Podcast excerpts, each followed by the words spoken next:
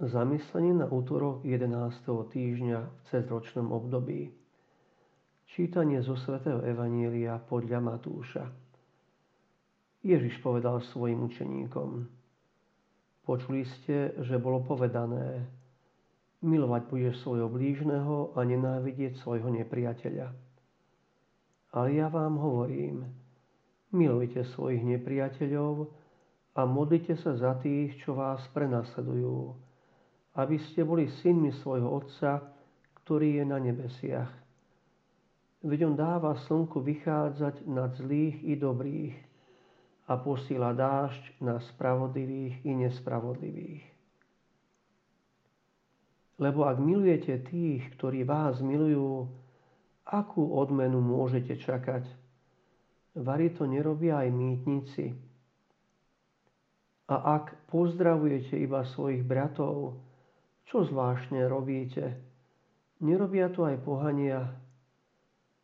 Vy teda buďte dokonalí, ako je dokonalý váš nebeský Otec.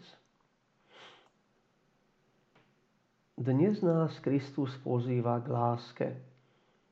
Svetý Augustín hovorí, jedinou mierou lásky je milovať bez miery.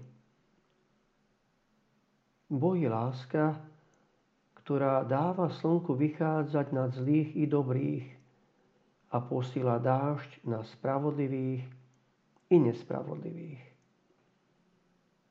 My ľudia, stvorení na Boží obraz a podobu, sa máme neustále snažiť o to, aby sme sa mu podobali a mohli byť synmi a dcerami svojho Otca, ktorý na nebesiach.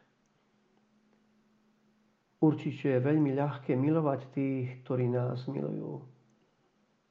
Ale Pán nás nabáda, aby sme išli ešte ďalej. Milujte svojich nepriateľov a modlite sa za tých, čo vás prenasledujú. Milovať nepriateľov? Dá sa to?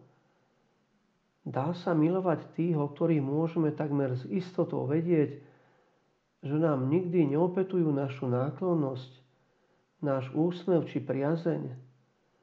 Tých, ktorí nás ignorujú, ponižujú a robia nám zle, dá sa to. Ježiš nám to sám ukázal. Keď zomieral na kríži, odpustil tým, čo ho ukrižovali. Modlil sa, oče, odpustím, lebo nevedia, čo robia. Tak ako Kristova láska bola nezaslúženým darom, takou má byť aj naša láska. Vtedy je pravou láskou, ak je darom, ak ju dávame zadarmo. Vy teda buďte dokonalí, ako je dokonalý váš nebeský Otec. Ide o dokonalosť v láske. Dokonalosť znamená milovať bez miery. Milovať bez toho, aby sme za to niečo očakávali. Nejde to však bez modlitby, bez prozby, aby Ježiš sám miloval môjim srdcom, aby to bol On, ktorý pretvára moje srdce a naplňa ho svojou láskou. Modlitba nás otvára prúdu Božej lásky, ktorý sa chce aj cez nás vylievať na celý svet.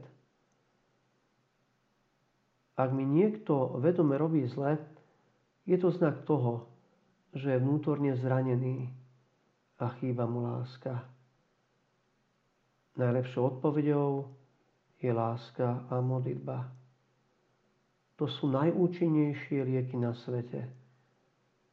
Ak ich budem aplikovať aj v mojom živote, stanem sa svetkom zázrakov lásky. Možno si položiť otázku. Láska nie sú slova, ale konkrétne činy. Ako cítia moju lásku tí, s ktorými žijem a sa stretám?